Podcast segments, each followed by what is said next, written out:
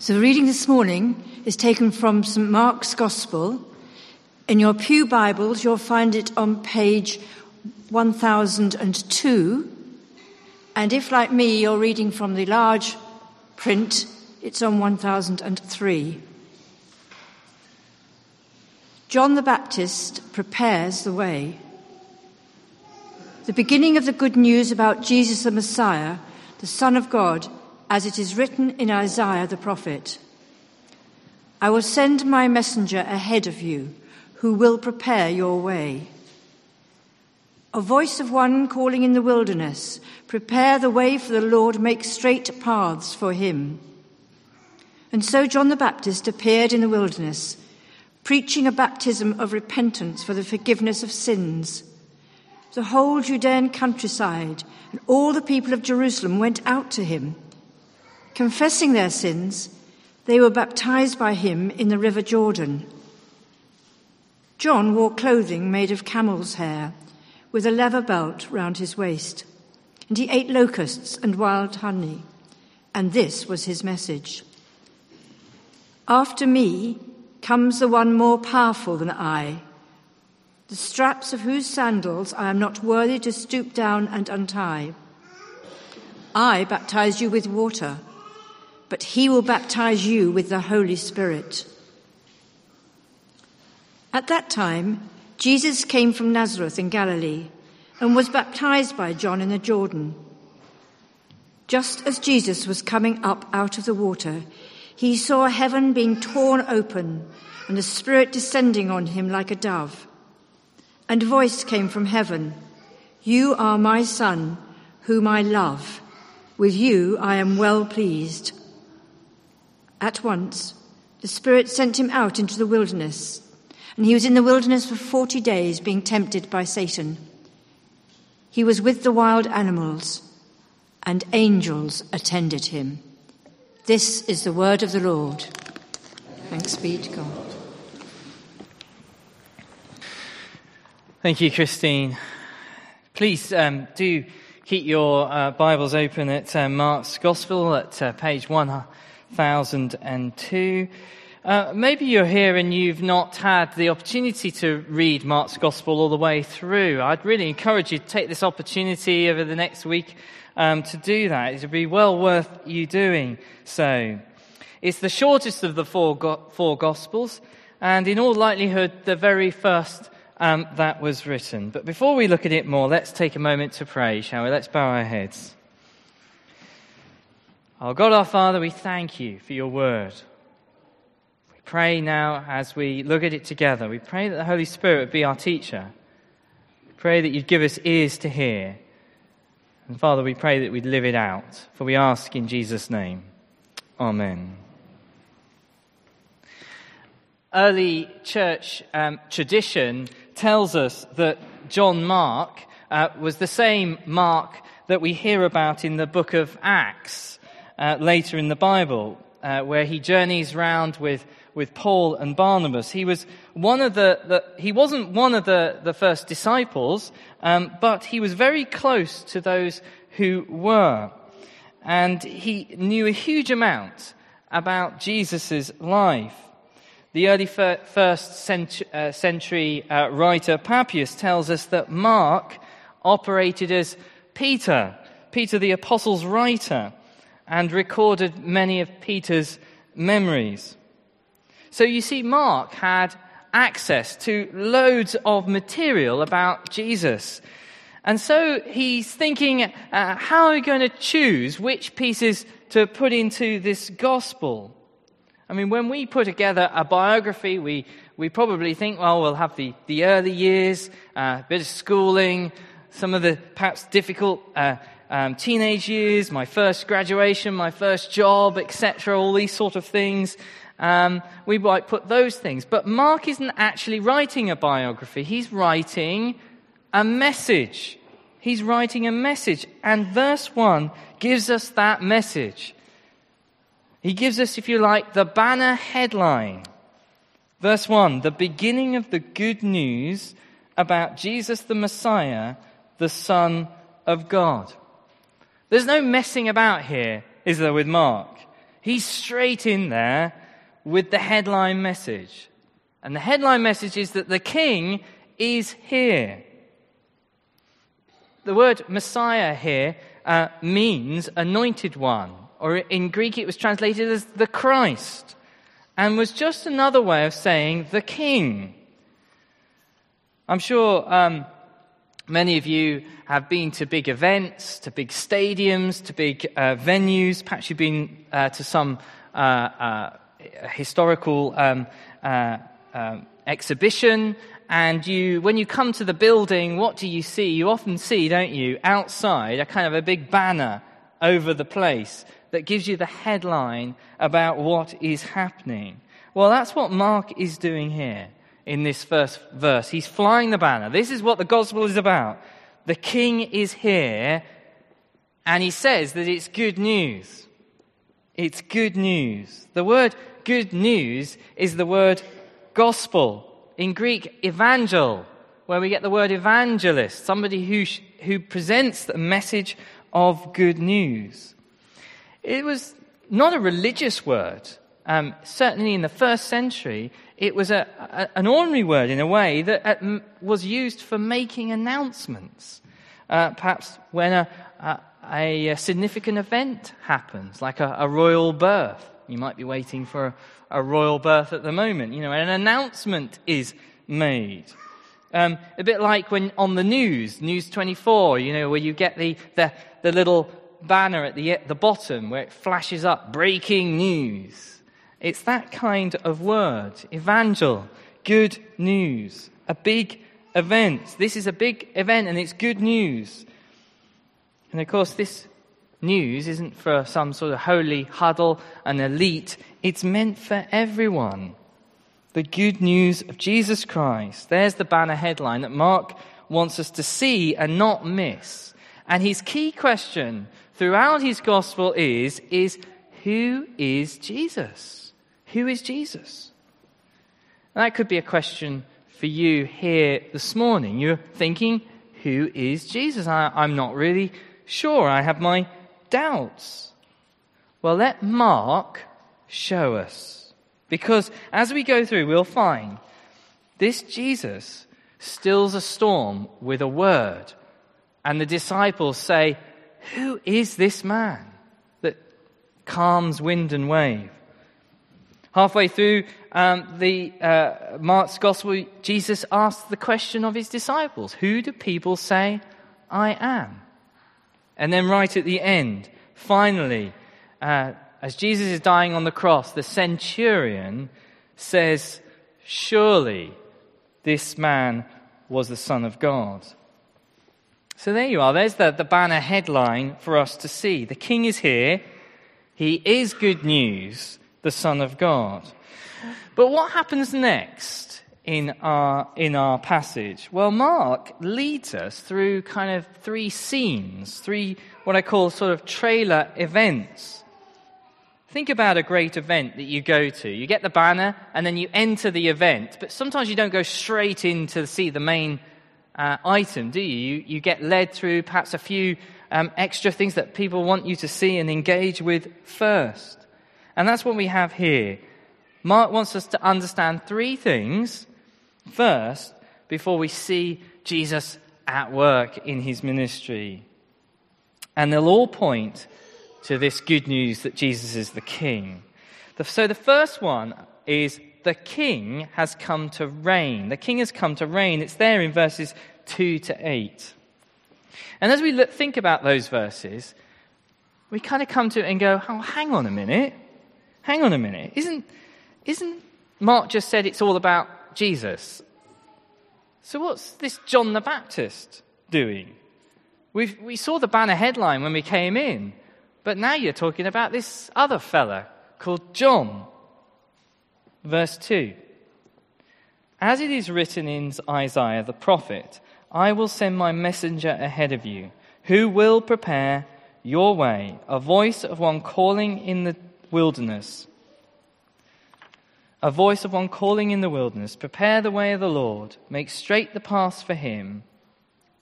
And so John the Baptist appeared in the wilderness, preaching a baptism of repentance for the forgiveness of sins. See, what we need to understand is that Jesus isn't appearing, uh, in a sense, out of nowhere, a bit like how Doctor Who appears, you know, sort of out of nowhere in, in Doctor Who in his uh, time machine. What we need to understand, there has been a plan. There has been preparation going on for centuries. And the prophets had predicted this. And they tell us that the king is coming.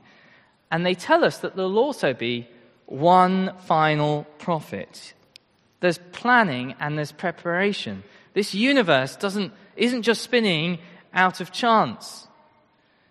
We think about it in, think about it in a moment in terms of our, our world view. What's a world view?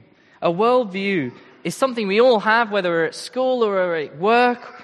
Uh, it's a way of looking at life, a way of viewing things around us, of what it means to be human. In our time, at this time, the worldview is something called secular materialism. Secular materialism. It's the idea that the material world, in other words, all that we just see around us, is all there is. That's all there is. The world turns with no purpose, with no guiding hand, just a big cosmic accident. And of course, most people um, uh, don't hold that worldview consistently. Because if you think about that worldview just for a moment, um, you'll start to, th- to consider well, hang on a minute.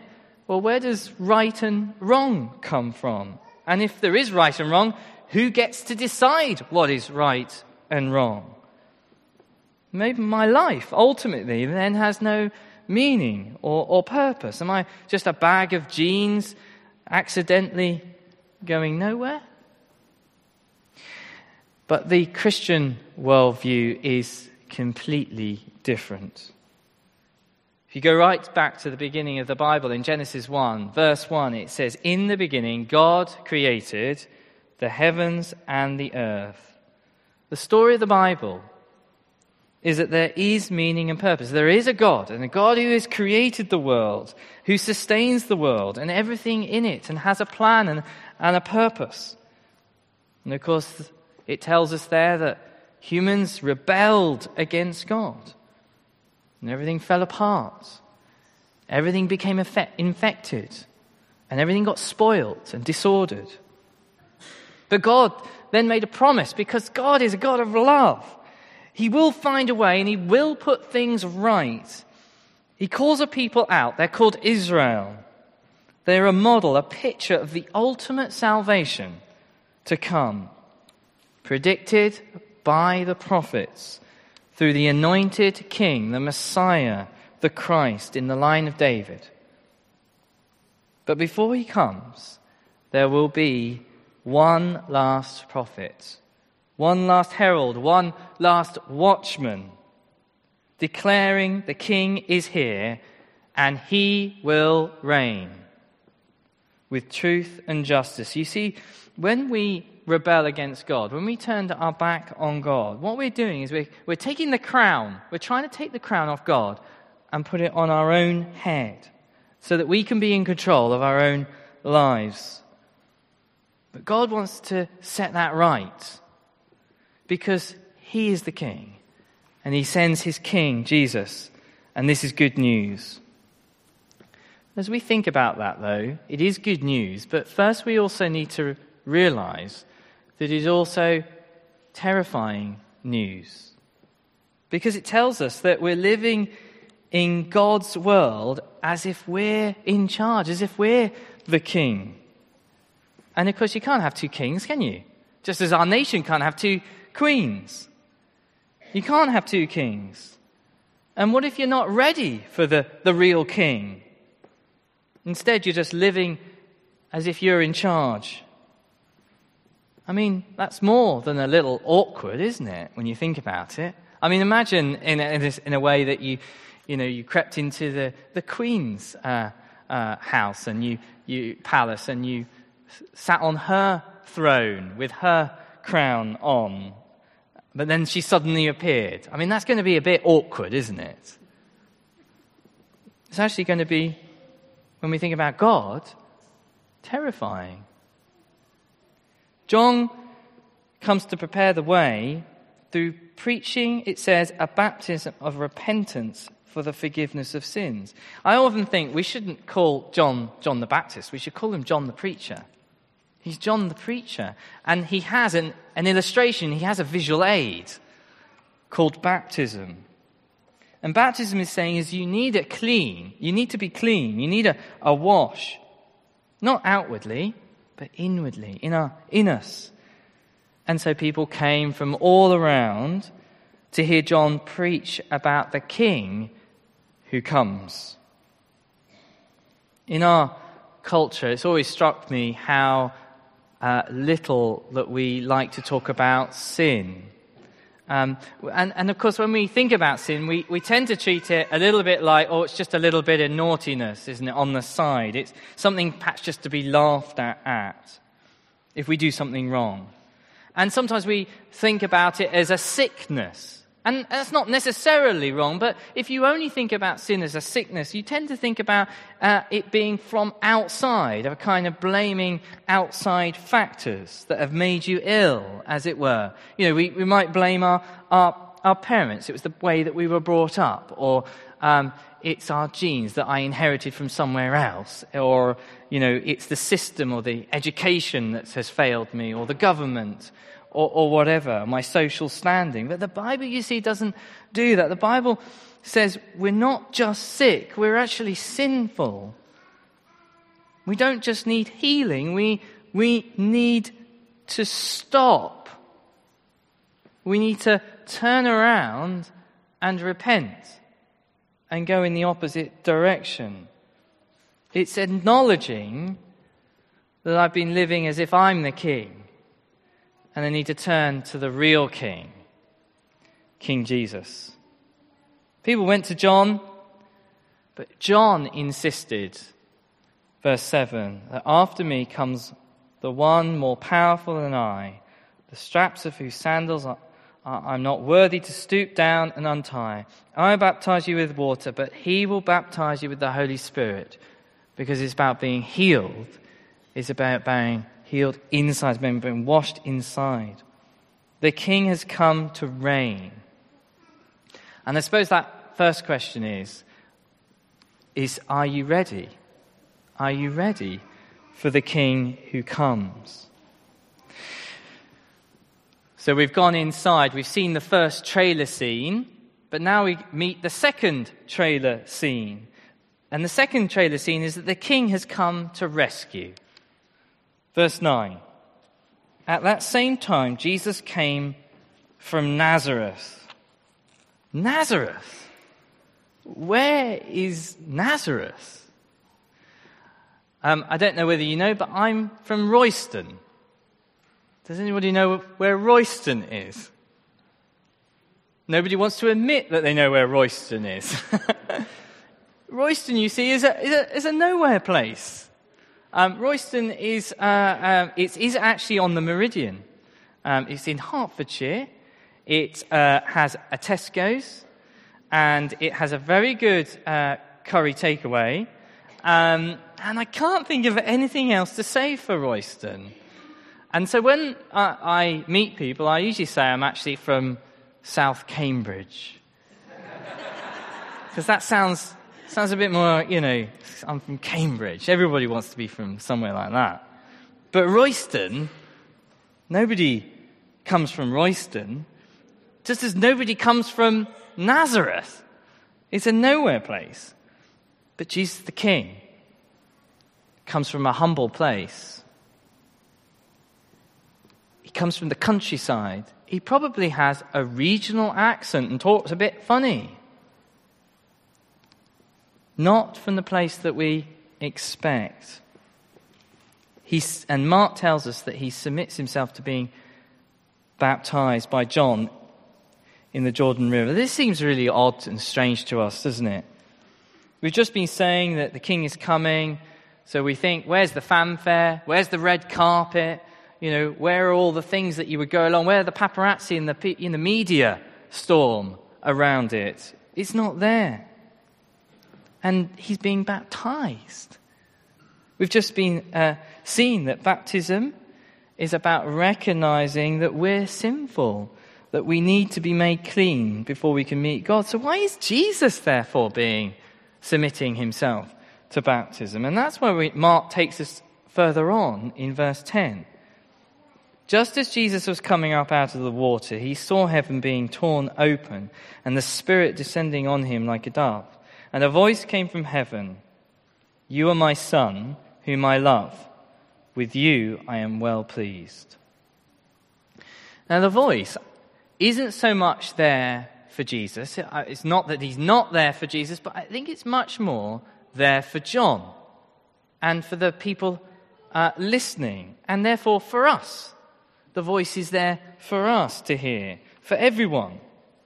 It, it echoes um, the prophet Isaiah. If you were to go to Isaiah 42 and verse 1, you would hear this being said. Listen to how similar this is. Here is my servant whom I uphold, my chosen one in whom I delight. I will put my spirit on him. Mark, you see again, wants us to see who this is. That this is the promised king. The king who will reign, yes, but the king who's come to rescue. Because he talks about this son being a servant who's going to rescue us by serving us.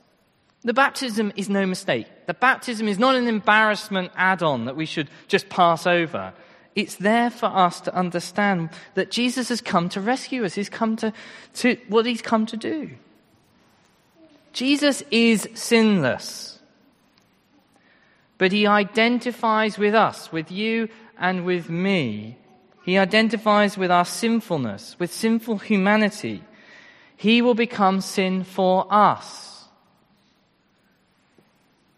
Who will be the servant who dies in our place on the cross.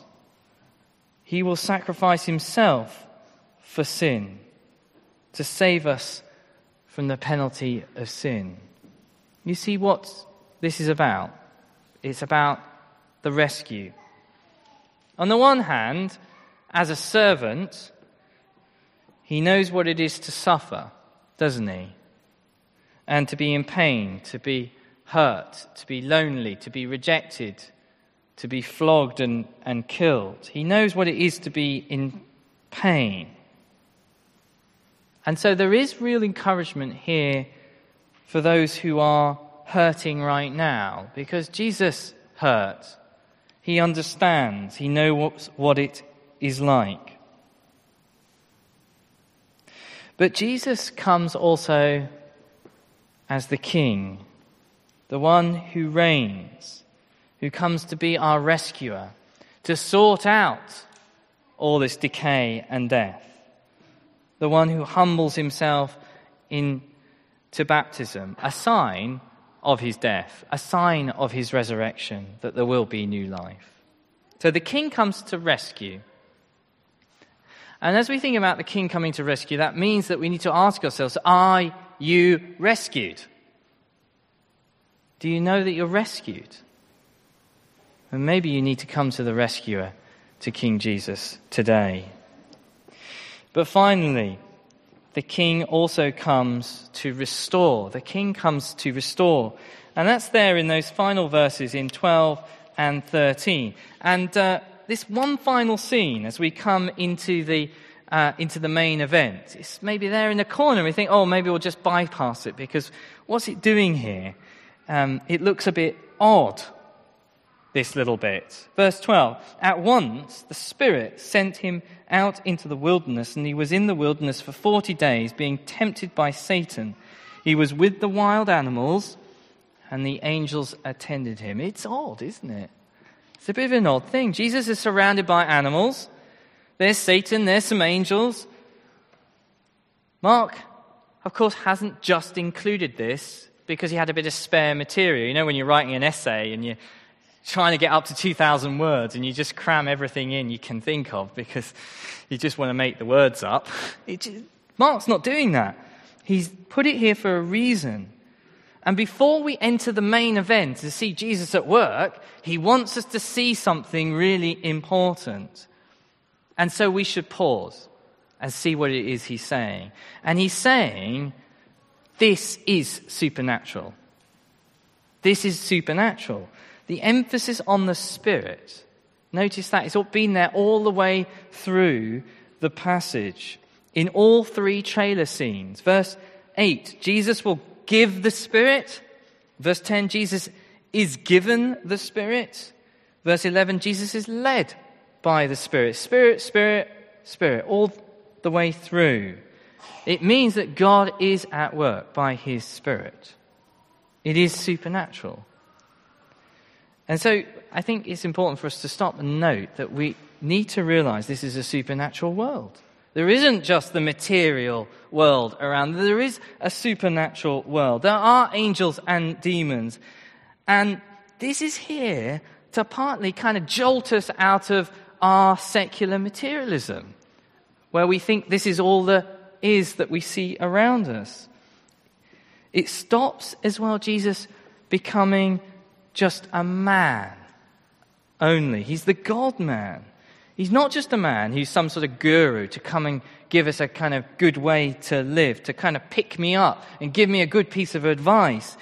No, he's not. He's more than that. He's not just an annex to our life. He's not just like another little app on our phone that we just go to sometimes to, to um, amuse us. No, he's much more than that. It reminds us that there's a bigger cosmic battle going on. There's a spiritual battle. And that King Jesus, King Jesus has come to deal with that as well.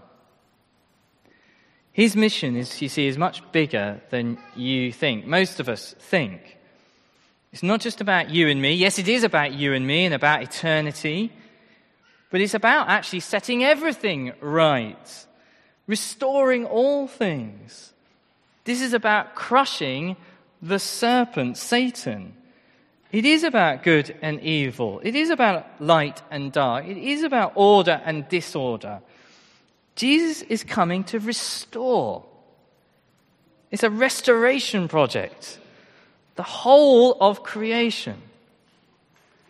And of course, that's in, actually in direct contrast uh, to the scene that we're given right at the beginning of the Bible in Genesis chapter 2, where we see Adam and Eve, they're given responsibility for stewarding the world and creation. They've got animals that surround them.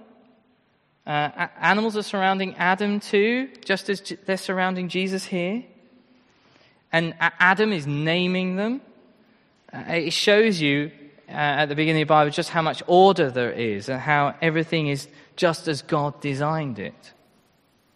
Then Adam and Eve rebelled against God. We said that earlier. The, the result was not just relationships between God and human uh, being messed up and broken, but the whole of creation is falling apart. The whole of creation is groaning. Everything is unraveling and spoiling and decaying. Death and decadence enter in. And now we have Jesus. Jesus in the garden. Not in the garden, He's in the wilderness. And he's not with tame animals that he's naming, but he's with wild animals. And the world is under Satan's power. And to undo what Adam did, Jesus had to enter into this world. In fact, he's being thrust into it. That's what this verse, at once the Spirit sent him, sounds very as if it's sort of, oh, right, okay, off I go. The word sent here is much stronger. It's about being thrust into the world. It's about being thrown into the world. It's about being compelled into the world by the Spirit. Thrust into the world to do battle and to win the world back, to restore it. Adam and Eve were tempted and they fell. Sin entered in, everything is spoiled. 40 days he's in the wilderness. Mirrors the Israelites being in the wilderness for 40 years, where they were tempted. Adam and Israel failed. But Jesus will succeed. Jesus is going to restore. He comes to restore. So as we close. Mark gives us these three amazing trailer scenes before he opens the doors on the main event and invites us to come and see what Jesus does. Jesus is the king, and he comes to reign, he comes to rescue, and he comes to restore. And that first one, the reign, he first trailer scene is asking you, asking each of us, are you ready for the coming king? You can't sort yourself out. You can't sort yourself out. Are you ready to repent? Turn to the king who reigns. The second trailer scene of rescue is asking us Has the king rescued you? Have you been rescued? Because you can't rescue yourself, you can't do it on your own.